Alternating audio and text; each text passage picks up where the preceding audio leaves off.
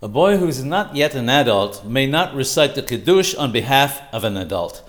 Being an adult is not simply a question of having turned 13, but also requires the boy to have signs of adulthood.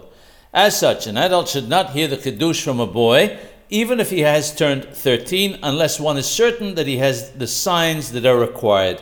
Once a boy has facial hair, one can be certain that he has the necessary signs and may recite the Kiddush for an adult.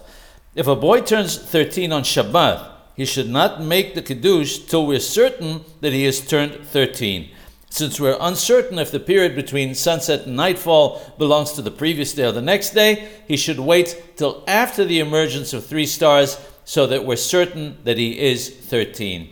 Even though we may be unsure whether he's considered to be an adult or not, as we have just mentioned, in this matter, we take the stricter approach and assume that he is.